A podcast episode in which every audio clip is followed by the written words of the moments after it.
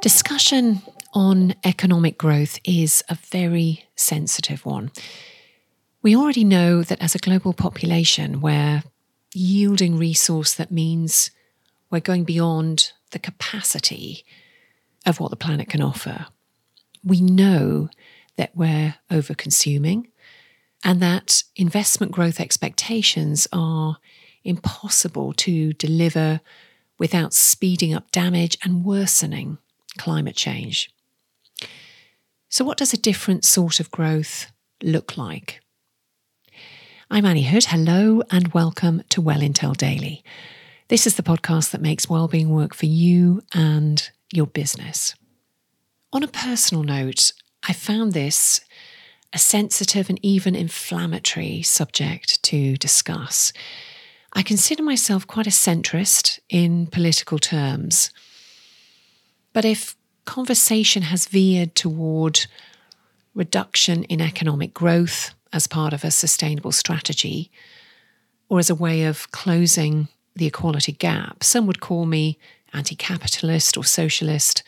Others might argue that political lean has become irrelevant. The facts are the facts. Whatever side of the political spectrum you or I consider ourselves to be, but isn't it more about being a realist?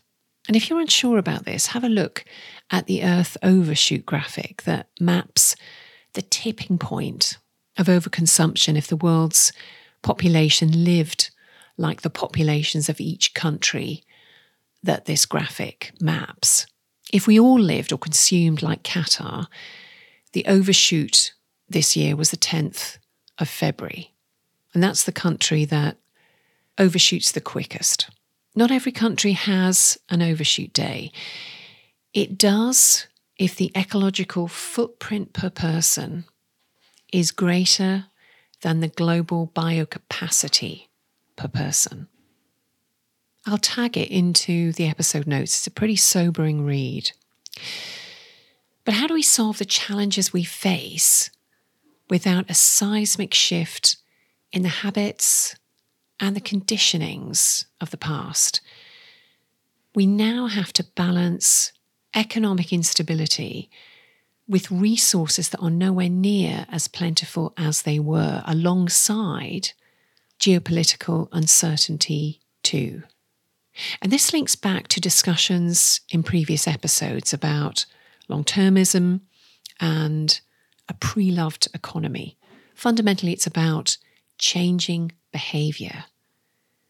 And for some of us, that will be through choice, but mostly it's probably going to be through regulation, policy, and quite painful change because time is not on our side. Elections next year in the US and the UK will certainly be fascinating. Literally, no one knows what they might bring, but one thing is already obvious. The different sort of growth, in inverted commas, means sustainable, it means pre loved, it means sharing, and a different way of considering how we live. Tomorrow, what makes the biggest difference to your life? Is it how you look or how you feel inside? For your own conversation, contact me directly at wellintellect.com or DM me. Do share, follow, and review, and of course, be well.